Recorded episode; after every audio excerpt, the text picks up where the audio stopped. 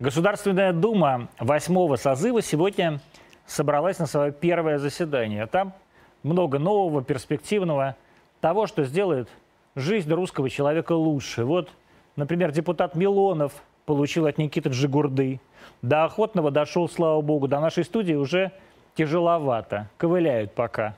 Или вот депутат Вассерман собрался в Дубу ходить с ножом.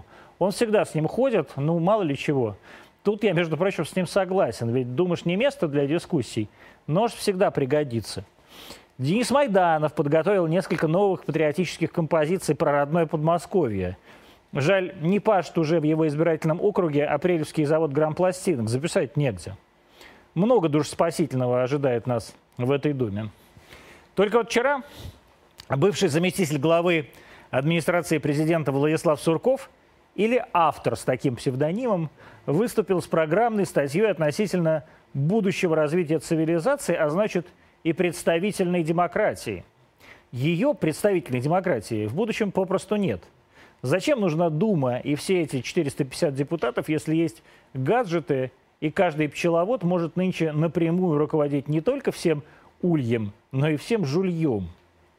Текст, подписанный Владиславом Сурковым, нарочито наукообразный, Читатель вынужден гуглить много букв, словно это и не заметка, а версус Гнойного с Оксимироном.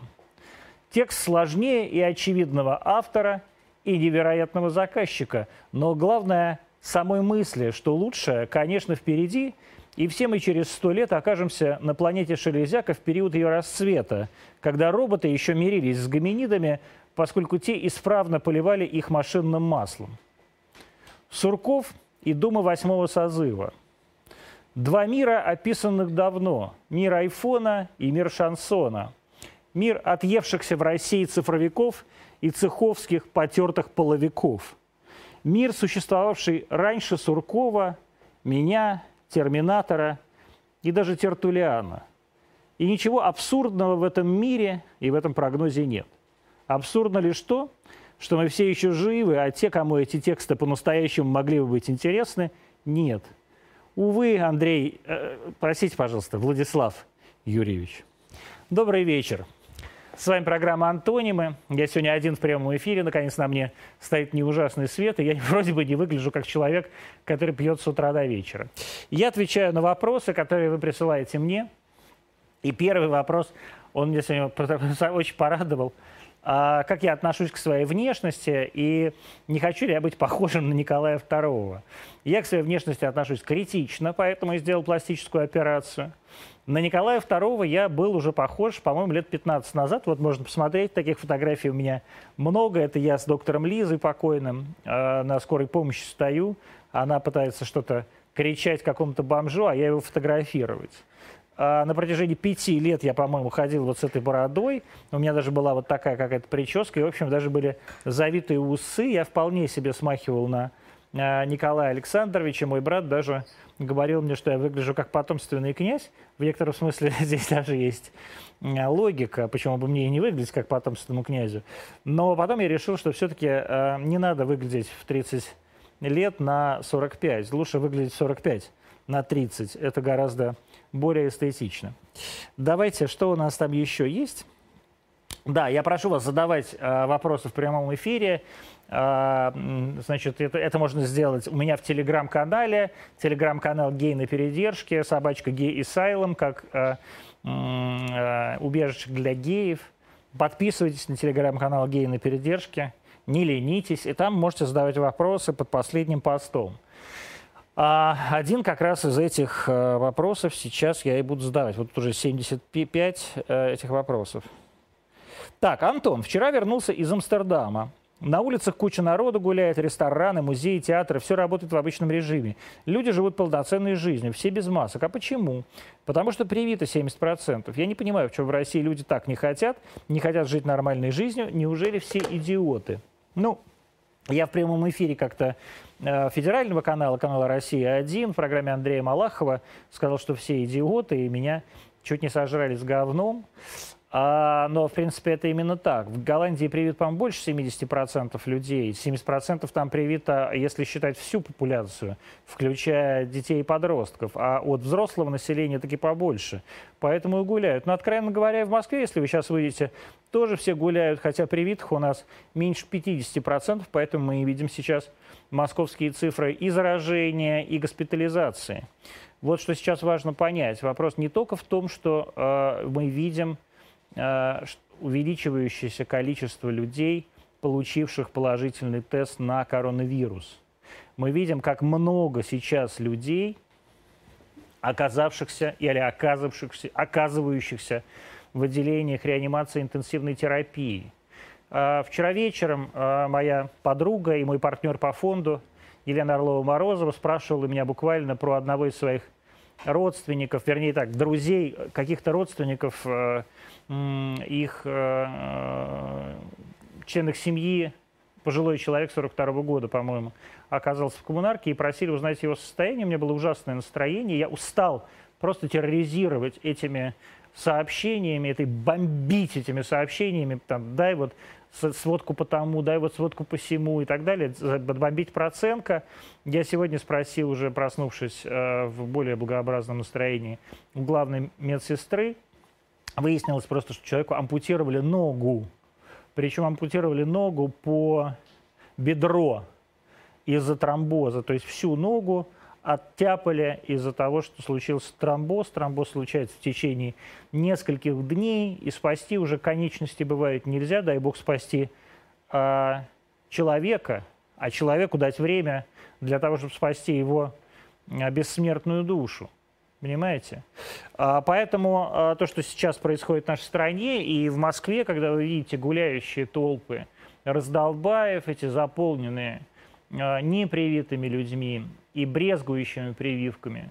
А рестораны, концертные залы, стадионы, все эти бесконечные спектакли, я считаю, что это а, плевок а, в сторону тех, кто, жертвуя собой, ежедневно ходит в красные зоны по 12 часов или по 24 часа проводит там в этих ужасных скафандрах, внутри которых 40 градусов, а когда люди буквально умирают внутри этих скафандров.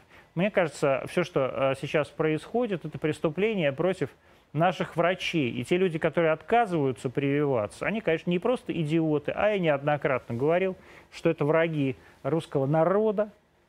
И э, поступать с ними нужно так, как поступают с врагами русского народа. А здесь уже вы можете сами считать а как нужно поступать с врагами русского народа? А нужно ли их награждать или нужно их а, от них, наоборот, наше население ограждать. Вот вчера а, Дмитрий Сергеевич Песков, мною любимый, уважаемый пресс-секретарь президента, сказал прекрасное, как всегда, в своем духе двойственное заявление. С одной стороны, он сказал, что ужасающе мало вакцинированных, поэтому у нас так плохо все идет с болезнью, а с другой стороны, что нельзя людей заставлять или штрафовать за то, что они не вакцинируются. Ну, тут я, известная, есть сказать, известная поговорка про трусы и крестик. Я, честно говоря, уж не знаю, как государство побудить и убедить а, в том, что, ну, друзья мои, ну, избрали уже вот эту Думу, вот избрали, избрали, проголосовали уже за нашу родную партию, вот, уже куда? Мы победили, все! можно уже нормально заставить всех прививаться. Друзья, я прошу всех людей, которые имеют отношение к этому процессу, возможно, и членов фракции, партии, за которую я голосовал в Государственной Думе, проявить сознательность. Давайте сделаем прививку обязательной. Обязательной – это значит обязательный, а не побудительный, желательный или как там это сейчас выглядит, потому что все эти ваши желательности прививок приводят к тому, что вот сейчас середина октября, а проявилось меньше 50% населения. А как-то весной мы э, с человеком, которого я глубоко уважаю и ценю, э, и действительно, к которому я отношусь с невероятным трепетом, это Татьяна Алексеевна Голикова, мы с ней спорили о том, э, сколько человек привьется к ноябрю. Татьяна Алексеевна говорила, я уверена, будет не меньше 70%. А я говорил, Татьяна Алексеевна, вы переоцениваете возможности нашей российской системы и недооцениваете недоверие русского народа а, к прививке. И вот мы видим сейчас 43%, это максимум 43% от взрослого населения. А так имеется, по-моему, в районе 30% от, всего, от общей популяции э, привита. И вот мы видим проваленную э, к черту эту самую э, прививочную кампанию, просто потому что люди, мы все недооценивали и переоценивали, вернее, собственные силы и собственное влияние на наш народ. А самое главное, на, э, мы переоценивали убеждения как, как побудительный элемент. А, а убеждение не работает, друзья мои. Работает только принуждение. А вот помните, у нас Дмитрий Анатольевич Медведев сейчас, заместитель председателя Совета Безопасности, говорит, произнес однажды замечательную фразу про принуждение к, ми, к миру или понуждение к миру, не помню. Вот так же сейчас нам надо принудить всех к здоровью мы должны, у нас должно быть в стране принуждение к жизни. И это сейчас задача государства. А, и задача государства – это принуждение а, исполнить в максимально короткий срок, как тогда, в 2008 году, была исполнена молниеносная грузинская кампания. А скажите, чувствуете ли вы себя одиноким? Это я потом скажу. Так, расскажите про аптечку. Здесь много вопросов. А про аптечку имеется в виду аптечка фонда «Спидцентр», которая появилась сейчас на ArtPlay, и вообще много вопросов про то, что делает фонд «Спидцентр» и так далее. Дорогие друзья, я а, уже несколько лет не являюсь директором фонда «Спидцентр», я не занимаюсь оперативной работой фонда «Спидцентр». А, я не получаю зарплату в фонде «Спидцентр» несколько лет. А, и, в общем, я знаю о его деятельности исключительно по тем регламентам, которые мне э, вменен уставом. То есть я как председатель управляющего совета раз в полгода смотрю э, вместе со всем советом за тем, что делает исполнительный орган, то есть директор фонда. Я более-менее знаю о программах, да, я знаю, что существует такая аптечка, и да, я знаю, что мы делаем эту аптечку вместе, если я правильно понимаю, то, опять же, я сейчас скажу, а мне, мне сейчас раз так позвонит директор, скажет, что это не так. Вроде бы с компанией а, это компания, которая находится в Иркутске. Она принадлежит моему знакомому Викраму Пуни. Это такой индус, который э, ну, давно уже живет и работает в России. Он гражданин России. И э, э, компания Farm Synthesis дает нам какое-то количество недорогих, по-моему, лекарств для того, чтобы мы какое-то время обеспечивали людей, оказывающихся в Москве, на территории Москвы или, или области, и чувствующих себя брошенными. Ну, вот человек приехал, например, из Амурского, а, из Благовещенска, да, или из Петропавловска-Камчатского, у него здесь нет с собой таблеток, и вообще он не поставлен на учет и не знает, что ему делать, тогда фонд даст ему таблетки перекантоваться. Но это не значит, что мы будем его вечно лечить. Это значит, что лечиться он все-таки должен в медицинском учреждении. О чем а нам и говорит постановление, прави, вернее так, решение э, правительства, подписанное Татьяной Алексеевной Голиковой, опять же, все то же, о том, что терапия для людей, э, живущих с ВИЧ, должна предоставляться вне зависимости от их прописки, но на той территории, на которой они находятся, например, имея там работу или временную регистрацию. Это постановление вступило в силу довольно давно, но у него есть э, шаги, по которым оно должно быть, испол быть исполнено. А, я хочу сказать, что э, вот мы как общественная организация, и я думаю, что правительственный совет по попечительству в сфере опеки будет за этим следить и будет напоминать э, исполнительному органу, в данном случае Министерству здравоохранения Российской Федерации, о сроках э, исполнения правительственного решения. Потому что, как правило, люди забывают о том, что да, у нас есть такое, знаете, у чиновников есть такое сокращение, называется ФАИВы, федеральные органы исполнительной власти. Так вот, вот эти ФАИВы, они иногда забывают, что не они являются вершиной исполнительной власти, а что над этими ФАИВами есть еще самый главный ФАИВ, правительство Российской Федерации или президент Российской Федерации. И не надо забывать о том, э, что э, правительство или президент принимал или принял какие-то решения, которые нам, вам, Фаивам, нужно было бы исполнить. И исполнить довольно срочно. А так, опять, когда остановят антиваксеров? Они становятся все агрессивнее, консолидированнее, атакуют депутатов во всех соцсетях, по всем регионам, массированно забрасывают жалобами все инстанции, организовали петицию за выход из ВОЗ. Я, кстати, тоже за выход из ВОЗ, э, и я не антиваксер. Продвигают ее в соцсетях, даже в таких пабликах, как мужское движение. Значит, смотрите, давайте все, все разделим, квадратное с круглым, белое с зеленым и так далее. Значит, во-первых, я тоже за выход из ВОЗ, по крайней мере, за временный выход из ВОЗ, потому что Всемирная организация здравоохранения или организация, которая называет себя таким образом, потому что, с моей точки зрения, она больше не является не всемирной и не здравоохранение. А я считаю, что Россия должна приостановить свое членство в ВОЗ просто потому, что ВОЗ не признает нашу вакцину. Я а, знаю все подробности так называемой инспекции э, комиссии Всемирной организации здравоохранения на нашем а, Уфимском комбинате который разливает вакцину «Спутник Ви».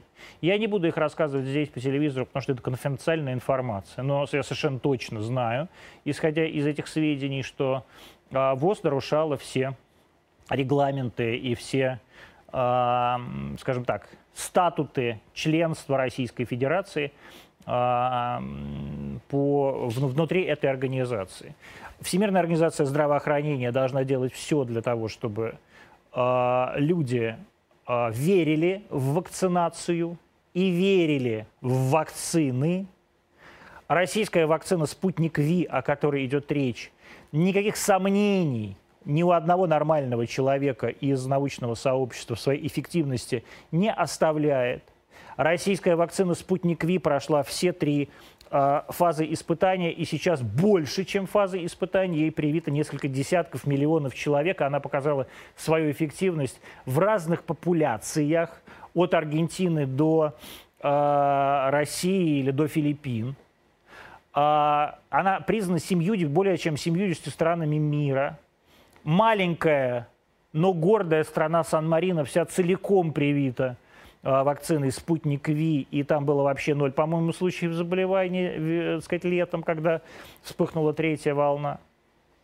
И непризнание сейчас а, вакцины «Спутник Ви» организации, Всемирной организации здравоохранения, я считаю просто преступлением против, собственно говоря, собственного устава и против а, нашего русского народа. Потому что как, чем дольше Всемирная организация здравоохранения не признает вакцину, нашу вакцину, тем больше антиваксеров здесь, в России, а утверждает, что эту вакцину не признает даже ВОЗ, поэтому мы не должны вакцинироваться. То есть я связываю такое низкое число а, вакцинировавшихся людей в России, в том числе и с позиции Всемирной организации здравоохранения, по признанию русской вакцины. Нет больше ни одной вакцины в мире, которая бы Всемирная организация здравоохранения не признала. И я считаю, что это заказная, направленная непосредственно против России и русского народа кампания – и здесь меня никто не переубедит, какие бы истерики э, не устраивали э, сотрудники Всемирной организации здравоохранения и Организации Объединенных Наций, расквартированных здесь, у нас, в Москве. Друзья мои, ничего от ваших истерик не изменится. Ничего от ваших нот, которые вы шлете на деревню дедушки, не изменится. Как пел Владимир Семенович, можете их посылать в спортлото. Потому что э, моя позиция неизменна, она такая, и ничего с ней не произойдет, хоть вы не знаю, Путину пишите там все свои письма. А, это первое. Но это не касается того, что происходит с антиваксерами, с муж, там, мужским государством и так далее. Давайте тоже не путать две вещи. Мужское государство, организация, которая, если я правильно понимаю, сейчас а, будет запрещена на территории Российской Федерации, и я не хочу это комментировать. Потому что, с одной стороны, мне должно быть приятно, что таких людей ну, такие люди будут, уйдут в да, совсем маргинальное поле. С другой стороны, я являюсь э, последовательным сторонником и убежденным сторонником того, что каждый человек имеет право исповедовать свою точку зрения, даже если эта точка зрения мне лично неприятна. И в этом смысле мне, конечно, э, э, я не согласен с закрытием всех пабликов мужского государства и с таким резким э, наездом на эту, э, в общем, по-моему, неформальную организацию.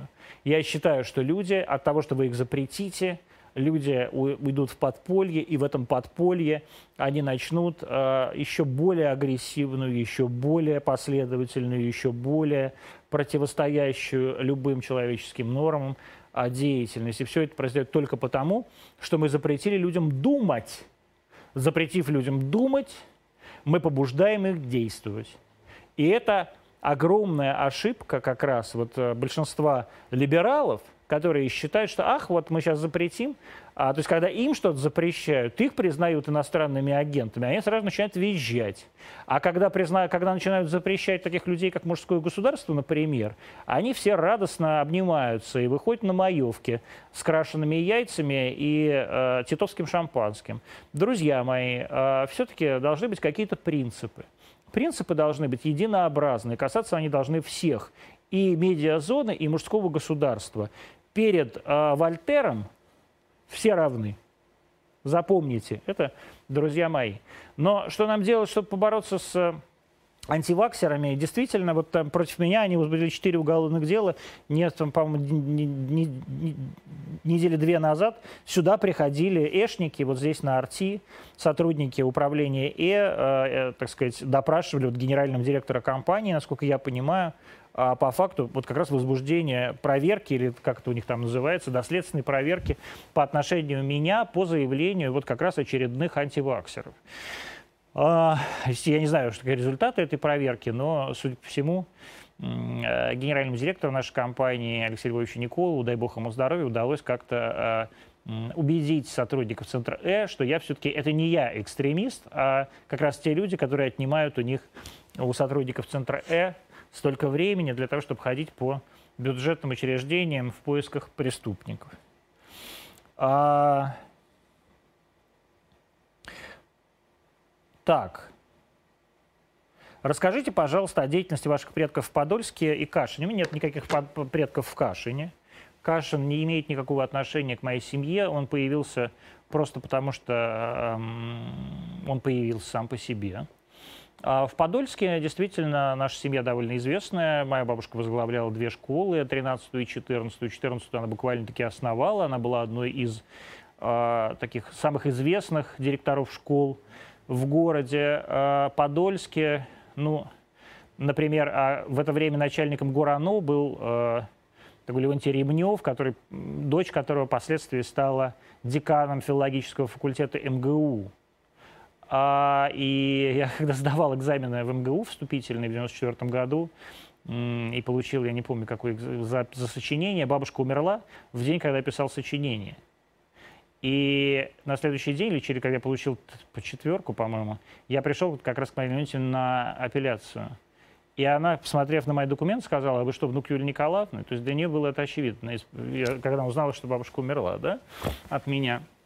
Вот. И э, так сказать, для всех людей э, в городе Подольске, которые имели отношение к Подольску, которые э, жили в Подольске, которые были подольской интеллигенцией или каким-то образом Подольском управляли в годы моего детства. Было очевидно, кто такая Юлия Николаевна Красовская. А, ее тогда, ну, как бы ее третий муж, не, не мой дедушка, Михаил Лазович Аптекарь. Они вместе основывали Подольский краеведческий музей. А, было очевидно, кто такой Василий Васильевич Стекольников, кто так, где работал, что такое как бы гидропресс, и вообще было, э, ну, как бы всем все было очевидно. Сейчас, к сожалению, время прошло, и людям все не очевидно. Подольск уже сам не Подольск, уже какие-то даже кладбища подольские э, отданы в Новую Москву, так что уже черт там разберешь. В общем, это уже город ко мне, не имеющий никакого отношения. Я только иногда туда приезжаю на похороны, похороны, которые происходят в основном на каких-то уже деревенских кладбищах, потому что на Подольском кладбище на Красной Горке уже даже для известных в городе людей а, мест, когда-то известных, вернее, в городе людей, мест иногда нет. Как вы относитесь к суверенному интернету? И это, кстати, мне довольно, это меня прям печалит очень сильно, как раз про, про Подольск, потому что Подольск очень хороший город. А и вообще Подмосковье – это очень хороший регион. Это регион, который достоин лучшего. Это регион, который достоин э, само, само, самоцельности, сам, не просто вот самостоятельности, а вот какой-то самоцельности. То есть, э, когда я родился в 1975 году в Подольске, вот было понятие «подольчанин», и оно было абсолютно отличное от понятия «москвич». И не потому, что подольчанин, он где-то там далеко, а москвич, он где-то там в центре. Нет, это как и было там. Электричка, вы думаете, сейчас это, как он, ца, как вот мне в ухо скажите, как это вот называется, но новое вот это вот метро, которое Собянин построил. Оно едет ровно столько же, сколько ехала тогда обычная электричка. Да, э, эти 42, 42 километра. Но э, тогда было понятие, там, не знаю, э, вообще связанная с подмосковными, подмосковными городами, и они обладали какой-то самостоятельной и цен, такой самостоятельной ценностью, да, и, и гордились тем, что в Подольске был Подольский механический завод, например, э, на который, который был основан еще компанией Зингер, да, и там делали швейные машинки, или завод имени Орджоникидзе, или ОКБ Гидропресс Подольский, на котором проектировался и конструировался все ядерные реакторы э, типа ВВР в нашей стране, или, например, как в Долгопрудном все гордились тем, что в Долгопрудном находится Московский физико-технический институт или э, Институт культуры. Да? То есть это были самостоятельные совершенно такие города. А сейчас, черт разберешь, там с ними, и всем по-моему на все наплевать. И я, когда, вы знаете, поговорил там с ними, я подумал, ну ведь бог с вами, не хочу с вами даже ничего общего иметь, не приведи Господи мне с вами еще когда-нибудь столкнуться. Антон, современное русское кино говно? Спрашивают меня. Ну, спасибо большое за внутреннюю цитату из, э, так сказать, Кирилла, Кирилла Семеновича Серебренникова или из братьев Пресняковых, уж как вам больше нравится. Ну, я не знаю. Я думаю, что нет. В современном русском кино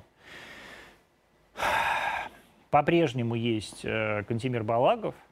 В современном э, русском кино по-прежнему есть э, Коля Хамерики – в современном русском кино есть Андрей Звягинцев, а, и я надеюсь, что будет Андрей Звягинцев, несмотря на очень тяжелое физическое состояние, в котором он находится. Вот как раз после ковида я не думаю, что я вправе оглашать все подробности э, того лечения, которое э, было проведено, но э, состояние по-прежнему действительно очень тяжелое, и э, если не сказать критическое. Но я надеюсь, что я буду, я надеюсь, что все будет хорошо. Я не думаю, что русское кино говно. Просто русское кино так и не стало мейнстримом, и, наверное, оно и не должно быть мейнстримом. И любой человек, который пытается сделать русское кино мейнстримом, обречен на провал, потому что ну, невозможно, э, знаете, э, ее мобиль э, пытаться сравнивать с Теслой. Геомобиль всегда будет обречена на провал. Но делать свое хорошее кино европейского уровня а, мы в России можем, и мы в России умеем, и мы в России должны. И на это в России выделяются деньги, и это, поверьте мне, довольно большие деньги. И огромное количество людей здесь, в России, а, хочет а, это кино снимать. И, как мне кажется, может это кино снимать. И я тоже вот думаю, почему бы нам, нам это нам, вот Арти, не попытаться это кино э, по, снимать в каком-то в каком-то виде. А, канал Антонимы постоянно публикует новости о произволе или бездействии, бездействии действующих властей, при этом вы поддерживаете ЕР. Новости не читайте, чтобы не портить аппетит, или корпоративная этика не позволяет думать иначе. Вы вот опять же, вы пишете текст, это вот к вопросу о плохих сочинениях, о том, как плохо, что вот людей не учат писать сочинения э, с нормальной мыслью одной, а, которую можно удержать хотя бы в рамках одного предложения. Поэтому вы все троечники. Ну, вы, канал Антонимы постоянно публикует новости о произволе властей. Но это мой канал. Соответственно, мы, мы их публикуем. А вы при этом, а, поддерживая ЕР, а это что, вот корпоративная этика не позволяет думать иначе? Ну как же мне корпоративная этика позволяет делать канал Антонима, с одной стороны, а с другой стороны не позволяет думать против ЕР? Друзья мои, я, так сказать, действительно, я считаю, что э, власть неоднородна. Я, так сказать, поддерживаю по партию «Единая Россия», потому что это единственная партия, в которой у меня есть товарищи, друзья, и в, которых я, в которую я верю как в политическую силу. Независимо от того, нравятся мне какие-то люди в а, «Единой России» или не нравятся. Э, не надо связывать партию «Единая Россия» как политическую силу и то, что в стране, как сказать, на, не знаю, миллион жуликов. Да, в стране миллион жуликов. И я вам более того скажу, многие из этих жуликов а, находятся, так сказать, работают на власть. И еще какое-то количество этих жуликов, работающих на власть, состоят в каких-то региональных там советах этой Единой России. Ну, потому что они жулики, и им нужно делать карьеру. Это абсолютно нормально. Любая политическая сила в мире, которая становится политической доминантой, да, становится прибежищем для карьеристов и упырей. А партия «Единая Россия» в этом смысле не исключение, но это единственная политическая сила, существующая сейчас в России. Никаких других политических сил сейчас в России нет. Я говорил об этом многократно. Я говорил, говорю об этом много лет. Я говорю об этом не здесь, на канале «Арти», а я говорил там, об этом на «Эхе Москвы», я говорил об этом на канале «Дождь», я говорил об этом всюду и везде. Я повторяю напряжение. Я говорил на этом на НТВ. Это моя неизменная позиция. Вот не дадут соврать бывшие руководители партии «Единая Россия» в 2011 году, когда затевался вот этот съезд «Единой России», на который произошел, произошла передача власти от, Пути, от Медведева к Путину в очередной раз, я был тем, кто просил «Единую Россию», чтобы канал НТВ, а каналу НТВ разрешили сделать трансляцию – потому что это единственная политическая сила, трансляцию съезда которой мне хотелось сделать. Это было а 10 лет назад. То есть это моя как бы неизменная позиция, она понятная.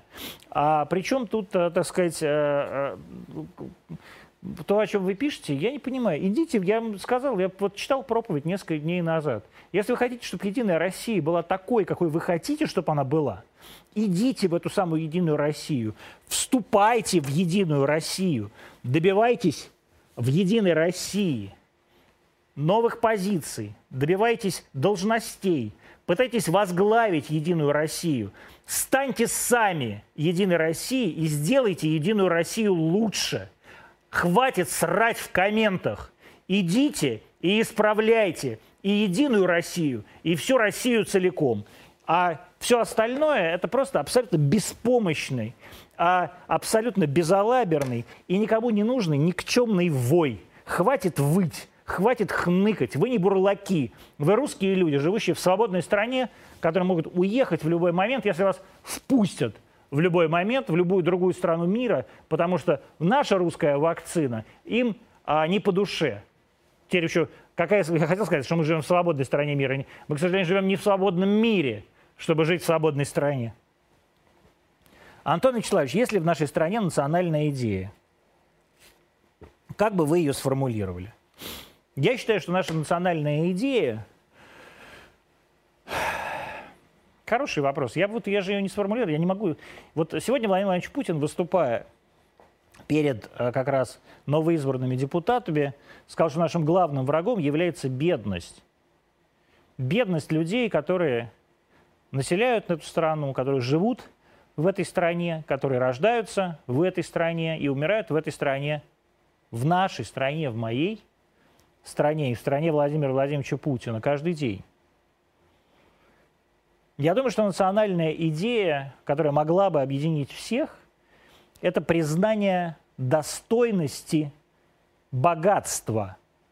То есть признание того, что богатство – это не грех – что богатство – это не порог, что богатство – это хорошо, и что богатому человеку нужно помочь сделать богатыми еще 10 человек вокруг. Не поделиться, не отдать, не раздербанить собственное богатство, а приумножить это богатство для того, чтобы оно распределилось на других людей вокруг него. Но я боюсь, что наша внутренняя зависть, наша лень, наше нежелание принять человеческое достоинство, чуж, чужое человеческое достоинство, наше нежелание принять то, что деньги, как правило, являются заслуженной наградой, а не украденной, а не украденным чем-то, потому что мы привыкли к тому, что украсть проще. И на самом деле те люди, которые вот сейчас говорят про воржуликов, воров там и так далее, это как раз те люди, которые сами с удовольствием бы жулили, сами бы с удовольствием бы украли, потому что они знают, что им так проще. Они не могут поверить в то, что деньги можно заработать, они думают, что деньги можно только получить. Я думаю, что если бы мы признали, что деньги – это и есть национальная идея, богатство – это национальная идея. Мы боимся сказать само это слово. Я хочу, чтобы русский был богатым – мы говорим, наша главная цель сейчас сделать так, чтобы русский не был бедным. И вот это очень странно. Я хочу, чтобы русские были богатыми, не зажиточными, не сытыми, недовольными, а богатыми. Я хочу, чтобы русские стали самой богатой нацией в Европе.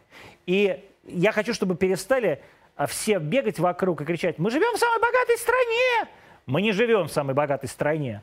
От того, что вам, у вас там 400 а, миллионов лет назад на территории вашей страны а, погибло бесконечное количество лесов, превратившихся в нефть или каменный уголь с газом, мы не являемся самой богатой страной, потому что мы не производим достаточное количество товара, нужного на Западе, кроме этой самой нефти и газа, которые произвели а, трилобиты. Мы не трилобиты. Так вот, когда мы по-настоящему станем самой богатой страной, я, я смогу спокойно умереть. Я и так, в принципе, готов умереть каждый день. Но тогда я умру хотя бы с ощущением выполненной миссии.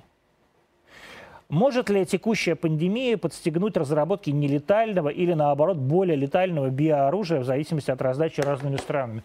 Да, слушайте, пандемия, как любая военная ситуация, безусловно, порождает огромное количество а, разработок, которые а, из стадии а, идеи в моментальный, в кратчайший срок превратились в уже действующее вещество, в формулу, в лекарство, в таблетку или в вакцину. То есть очевидно совершенно, что не случись бы пандемия а, коронавируса, не было бы в мире а, такого количества РНК-вакцин, не было бы такого, такой уверенности в сравнимости с ними векторных вакцин и вообще такого количества вакцинных разработок или разработок лекарств там, от тромбозов, лекарств от цитокиновых штормов и так далее. Их бы просто не было. Совершенно очевидно, что все это военная ситуация, ну, как в войну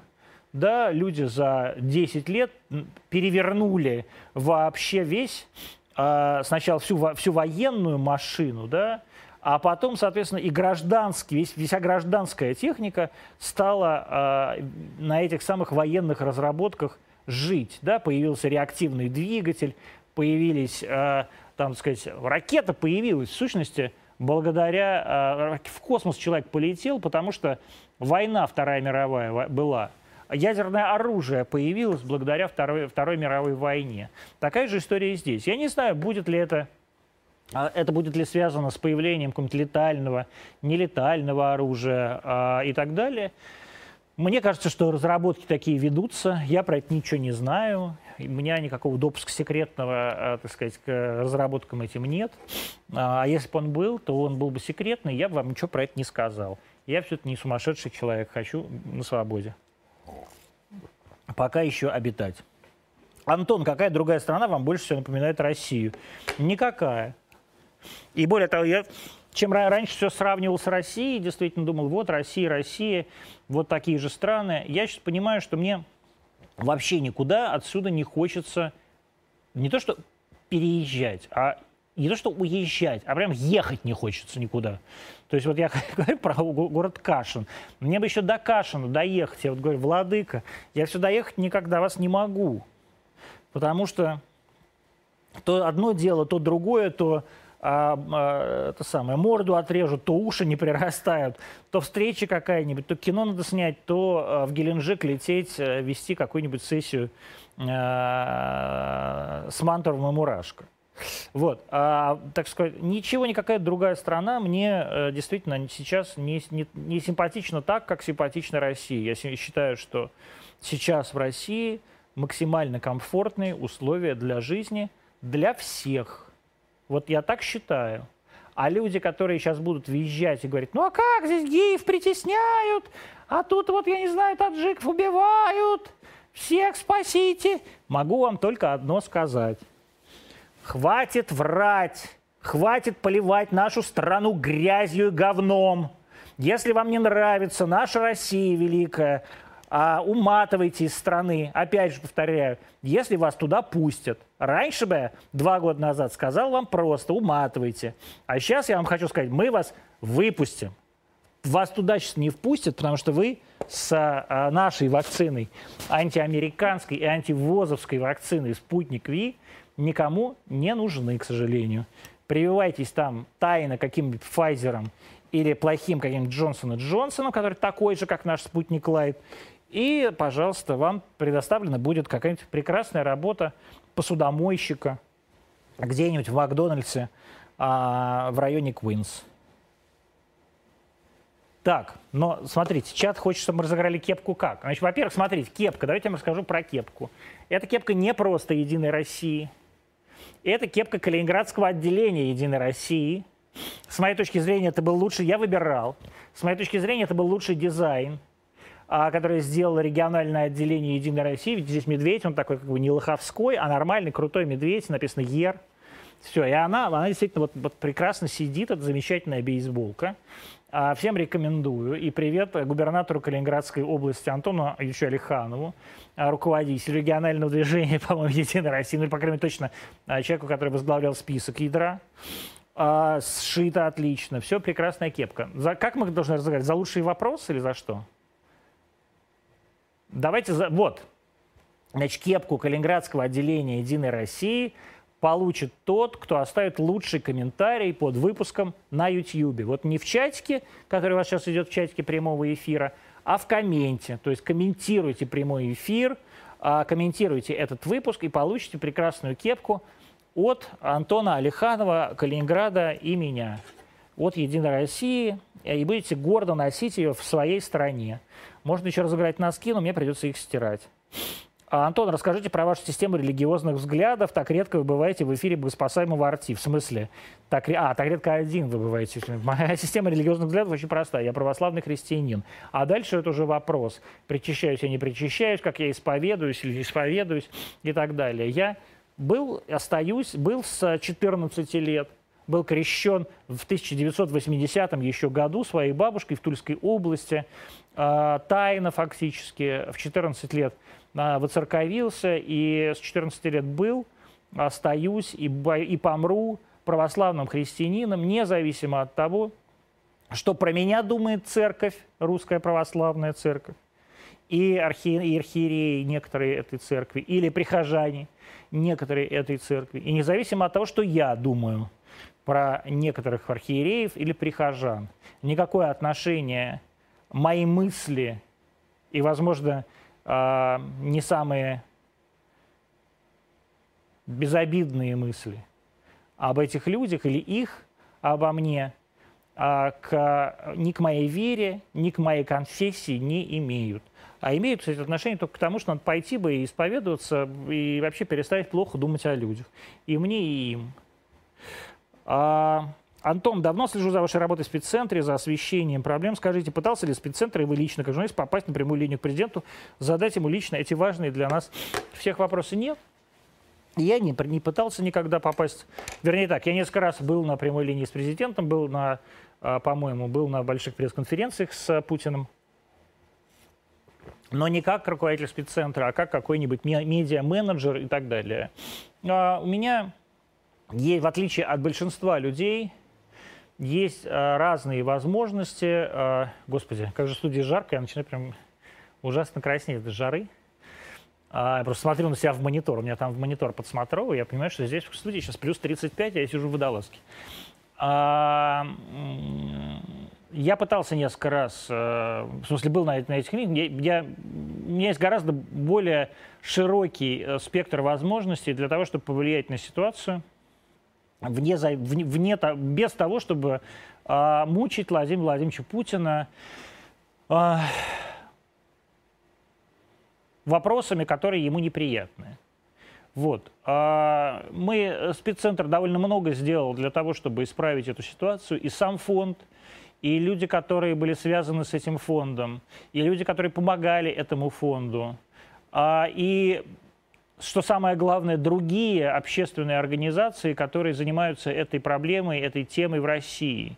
Мы поддерживаем со всеми с ними связь, и я испытываю по отношению ко всем этим людям, большинству этих людей, скажем так, глубокое искреннее уважение. И то, что произошло за те пять лет, что существует фонд спеццентр, поверьте мне, это огромный гигантский шаг, который проделала Россия а, по пути к нормальному, цивилизованному а, восприятию и этого заболевания, и к тому, чтобы люди, которые живут с этой проблемой в России, начали получать нормальные лекарства и в нормальных количествах это лекарство, да, то есть в, в любых регионах страны.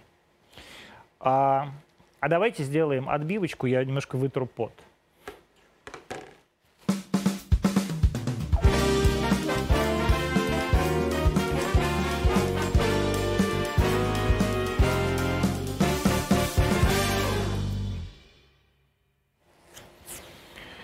Антон, подскажите, где посмотреть статистику по заболевшим привитым, по умершим привитым? Может, она поможет противникам прививки осознать, что болезнь против прививки проходит легче. Друзья, такой статистики нет, такая статистика не ведется, а, потому что она очень сложная и конструктивно не полезная. Но а, мы видим действительно, что количество людей... Значит, смотрите, вот. Давайте по порядку. Болеют ли люди после прививки? Да, болеют. Болеют ли люди после прививки э, от гриппа? Да, болеют. Прививка э, против сезонных инфекций защищает вас от тяжелого течения заболевания, а не от самого заболевания. То есть иммунитет, он как бы вспоминает о том, что он где-то видел что-то такое, но это не значит, что в организм эта инфекция не попадет. А мы видим сейчас э, по стране и есть мировые более-менее понятные цифры, ну, вернее так, эти понятные цифры – это цифры десятков, да, десятков, порядка десятков раз. Ну, то есть от 10 до 30 раз, вот так. И сделать с этим ничего нельзя, потому что медицинская система, а система здравоохранения в мире такой статистики по-серьезному не ведет, потому что вопрос не в том, что человек привитый – вдруг оказался на, э, э, на койке в коммунарке или даже э, в, в Арите, да, в отделе реанимации и интенсивной, в отделении реанимации и интенсивной терапии в коммунарке, а в том, сколько вокруг него было непривитых людей, понимаете? То есть какое количество, а, какую дозу да, инфекции он получил – чтобы он там оказался. То есть вот в Америке это одна доза, потому что 80% всего взрослого населения, несмотря на то, что там сейчас говорит «Голос Америки», оно привито. Соответственно, а вирусная нагрузка, которую может получить человек с прививкой, заходящий, например, в метро, она в несколько десятков раз ниже, чем вирусная нагрузка, которую получает привитый же человек, заходя в метро здесь, в Москве.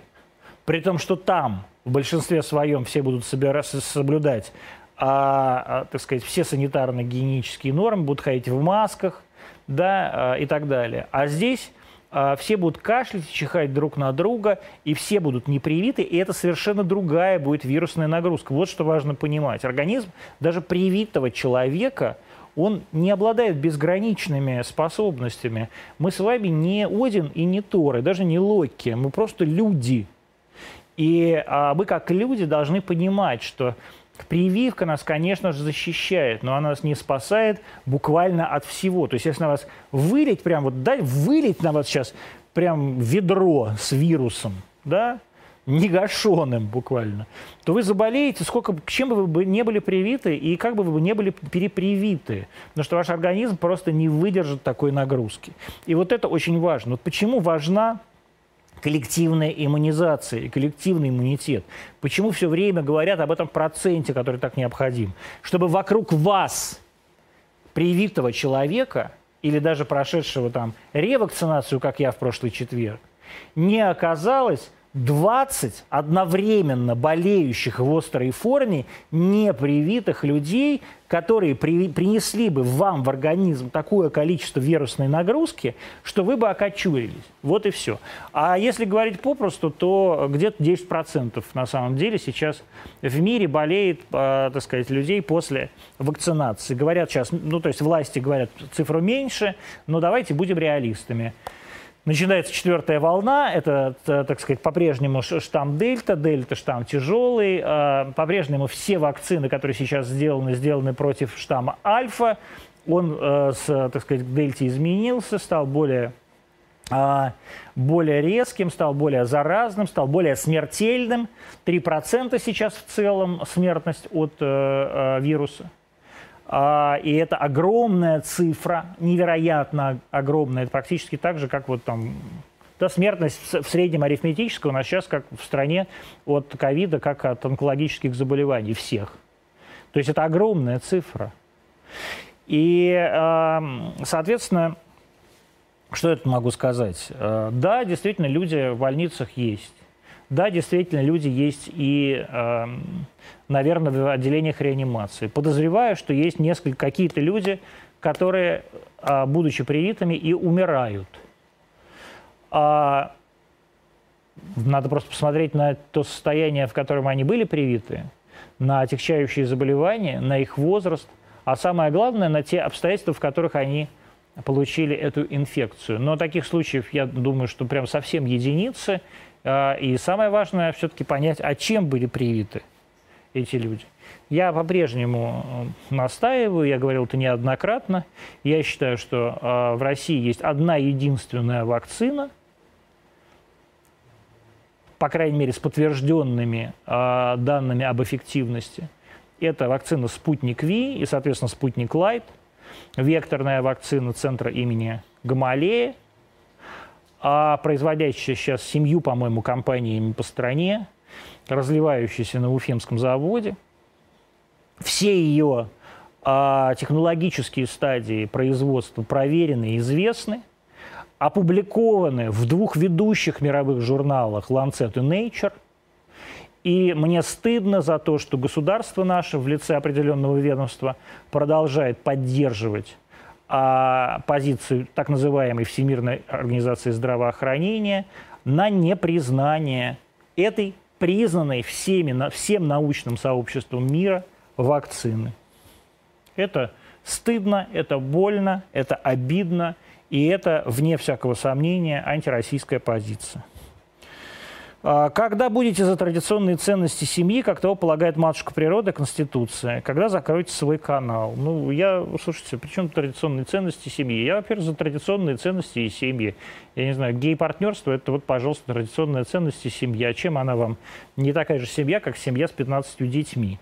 Вы вообще какие традиционные ценности имеете? Традиционные ценности, где, так сказать, где людей э, в жертву приносили, что ли. Вот тоже у нас такие традиционные ценности есть. Посмотрите, почитайте вообще ветхозаветный, ветхозаветные тексты, они отличные, очень традиционные, ценностные. Да, я рекомендую вам жить по ним. А... Если я задумываюсь, то, пожалуйста, скажите мне какой-нибудь вопрос в ухо, потому что я не всегда, э, не всегда вижу. Друзья.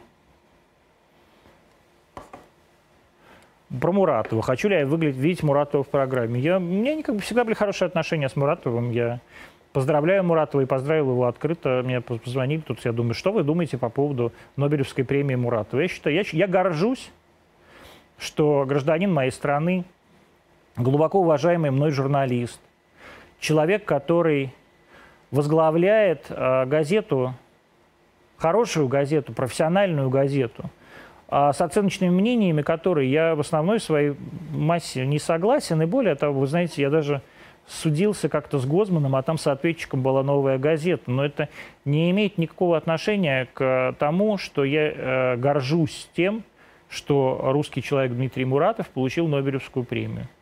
Я не считаю это плевком, поскольку я считаю себя русским и слишком широким, соответственно, не, при, не примыкающим ни к какой политической, несмотря на то, что я ношу вот эту кепку, которая, повторяю, достанется, достанется тому, кто а, сделал, оставит, знаете, крупно возьмите меня, пожалуйста, кто а, оставит лучший коммент под этим эфиром сегодня.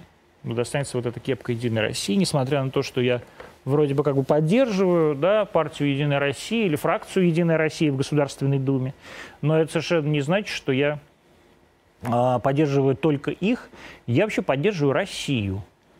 И в данной ситуации я считаю, что топить против Муратова, это значит топить тоже против России.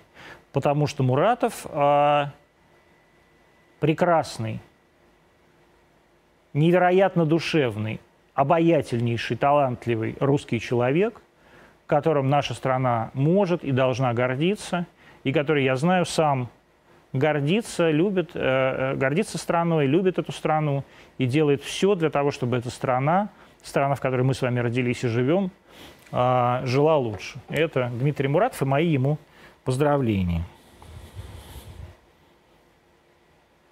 Вот, про, про Хованского.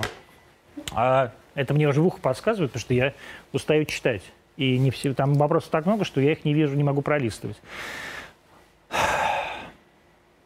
Я считаю, что... Я, смотрите, я посмотрел э, видео, которое было распространено с блогером Хованским – а, я считаю, что это видео оскорбительное.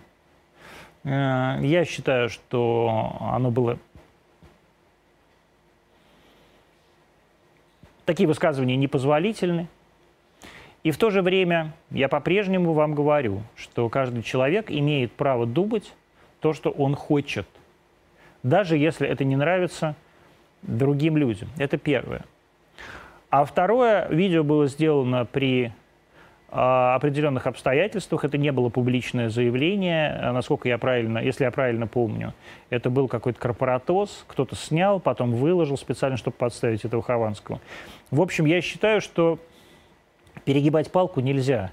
Человек извинился, э, человек действительно уже достаточно долго находится в заточении, и мне кажется, что государство должно проявить снисходительность по отношению к человеку, очевидно, не очень умному, человеку совершенно безидейному и человеку, очевидно, страдающему, э, и зло, страдающему от пьянства и злоупотребляющему э, этим. И я думаю, что в той ситуации, когда государство могло бы помочь этому человеку, государство не должно человека карать. И если меня слышат люди, которые э, сейчас способны повлиять на исправление этой ситуации, повлиять на это решение, я вас прошу освободить уже этого Хованского, а дайте ему там, что вы хотите ему дать какую-нибудь условку. Ну, хватит уже держать человека в тюрьме. Ну, у нас много людей, которые по-настоящему заслужили, чтобы их посадили в тюрьму, а, и это точно не блогер Хованский. Уши мои нормально, мои уши. Как, как ваши уши? Уши при, приросли, наконец после третьего раза уши приросли.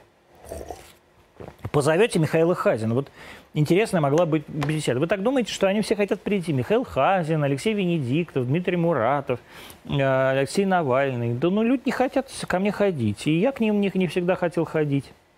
И не ходил. И они ко мне не хотят ходить. Э, Михаил Хазин. Михаил, приходите, пожалуйста, ко мне в эфир. Мне всегда будет с вами интересно поговорить. Самое, самое смешное, э, есть такой бывший экономист Делягин. Знаете, такой Делягин? Депутат Делягин, да, вот теперь говорят. от «Справедливой России». Это моя любимая партия «Справедливая Россия». Я всегда любил э, Сергея Михайловича Миронова. Так вот, э, Делягин отказывал, отказался ко мне ходить, потому что э, к этой, мрази, к этой мрази, которая топит за прививки, э, он э, никогда ходить не будет. Вот э, теперь э, это депутат от «Справедливой России», депутат Государственной Думы. Вот, а вы спрашиваете, что делать с антиваксерами? Да ничего не делать, вот они. А, Антон Николаевич, скажите честно, когда уже Путина официально признают императором всея, э, всея земли русской, и он начнет себя клонировать, чтобы править вечно? Друзья, ну, во-первых, я вам э, очень рекомендую не смотреть сериалы, а читать первоисточники. Да? То есть, если вы начали смотреть э, сериал The Foundation, то лучше вы прочтите книжку «Фонд», которая в двух переводах по-русски есть, если вы не читаете по-английски. А, действительно, замечательная книжка. Я читал ее, по-моему, раз четыре в своей жизни. Так это будет как раз вам по поводу клонирования императора Клеона I. А, это первое. А, значит, я считаю, что Владимир Владимирович Путин будет управлять, править страну, управлять страной ровно столько, сколько он сможет. То есть я надеюсь до 2030 года, я абсолютно искренне надеюсь, что проблема 2024 года будет решена. А, и Владимир Владимирович Путин пойдет, а, пойдет на выборы, и эти выборы выиграет. Просто по одной простой причине, потому что большинство русских людей этого хочет. Вот чтобы про это не говорили люди, которые этого не хотят. А, друзья, вы в меньшинстве. А мы сейчас не находимся в ситуации, когда можно взять и отдать власть не весть кому. Вот. Но императором всей Руси себя Владимир Владимирович Путин признавать не будет, потому что в отличие от вас, которые не читали даже книгу, книгу «Фонд» или «Основание», а, Владимир Владимирович Путин знает все про правила престола наследия. А, и провозглашать новую династию в нашей стране, мне кажется, Владимир Владимирович Путин не готов. Скажите, пожалуйста, вы планируете интервьюировать Николая Цискоридзе? Вот у меня здесь тоже такой вопрос, я даже, пожалуй, надену кепку, специально обращаюсь к Николаю Максимовичу. Николай Максимович единственный, значит, Николай Максимович прошелся по всем интервьюерам в нашей стране, вот от Надежды Стрелец до, там, по-моему, этого самого Николая Солодникова. То есть Николай дал всем, Николай всем всегда давал, но мне вот не дал. А, я не знаю, почему Николай мне не дал, мне казалось, мне можно было бы и дать, но Николай не дал. А, я уже не стану настаивать на этом, потому что Николай уже всем все рассказал от того, как он лучше всех танцует, до того, как а, у него лучше, лучшие отношения с Владимиром Владимировичем Путиным среди всех. И сделал это на фоне а, ремонтируя, значит, на фоне Большого театра в, на, так сказать, балконе ремонтирующейся гостиницы «Метрополь». А, я думаю, что Николай просто больше мне... То есть, может быть, Николаю есть чего что-нибудь еще сказать такого, чего он не говорил, но мне совершенно точно уже нечего спросить даже уже у Николая Максимовича Соскоридзе, кроме одного. Что ж ты, Коля, всем дал, а мне нет? Мне даже как-то обидно, Николай. Я даже сделал пластическую операцию специально, чтобы вы дали, а вы не даете. Как же так? Дай, хотел бы сказать, дайте, но уже и не надо даже. Не приходите ко мне, пожалуйста, Николай Максимович, никогда. Мне сейчас нечего у вас спросить. Проживаю в Европе, сделала Pfizer. Так как, так как без него здесь никуда. Почему? Можно еще с Модерной, и можно с AstraZeneca, и даже можно Джонсон и Джонсон. Планирую поездку в Россию. Подумаю сделать еще и спутник, потому что ему больше доверяю. Есть и смысл. А смотрите, я, во-первых, не знаю, есть ли смысл, кроме того, что наверняка введут сейчас везде QR-коды, и QR-код будет спутниковский. А, или там люб, другой какой-нибудь там Ковиваковский, или, не приведи господи, Бивак Короновский. Вот. Но, м- откровенно говоря, что, зачем глупости делать? Pfizer или Moderna – прекрасные прививки, это прекрасные вакцины, а сделанные по замечательному инновационному принципу РНК-вакцин – очень эффективные, а, безопасные, долгоиграющие. Для чего делать себе а, сейчас ревакцинацию, если вы вакцинировались только что? Я не понимаю этого. Не доверяйте больше спутнику. Вот это неправильно. Не считайте, что спутник лучше Пфайзера. Спутник не лучше Пфайзера. Спутник такой же эффективный, как Pfizer и Moderna. Вот это важно нам всем понимать. И это важно понимать всему мировому сообществу. Спутник такой же хороший. И вы должны в это верить. а спутник такой же, такой же, как Pfizer. У вас уже есть вакцина, радуйтесь. Наверняка она вам еще ничего не стоила, точно так же, как ничего не стоит вакцина «Спутник» для граждан России.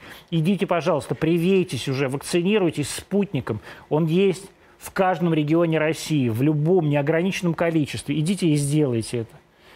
Почему вы любите, почему вы любите Россию, когда вы научились любить Родину? Я, как, знаете, я научился любить Родину 18-го, это будет последний мой вам вопрос, потому что уже час я в эфире, мне тяжело. Это последний вопрос. Я полюбил Родину 18 июля 1975 года, когда я родился и выжил в городе Подольске, в ПЦРБ, Подольской центральной районной клинической больнице, тогда она так называлась, когда э, главный акушер-гинеколог и онколог города Подольска на тот момент Владимир Ильич Самбурский вынул меня из мамы. И мы оба выжили, несмотря на тяжелое заболевание. А, и я благодарен а, и Владимиру Ильичу, и городу Подольску, и матери своей, и родине Советскому Союзу за то, что я жив до сих пор в 2021 году и разговаривал сегодня вместе с вами в этом эфире. До встречи завтра в 20.00.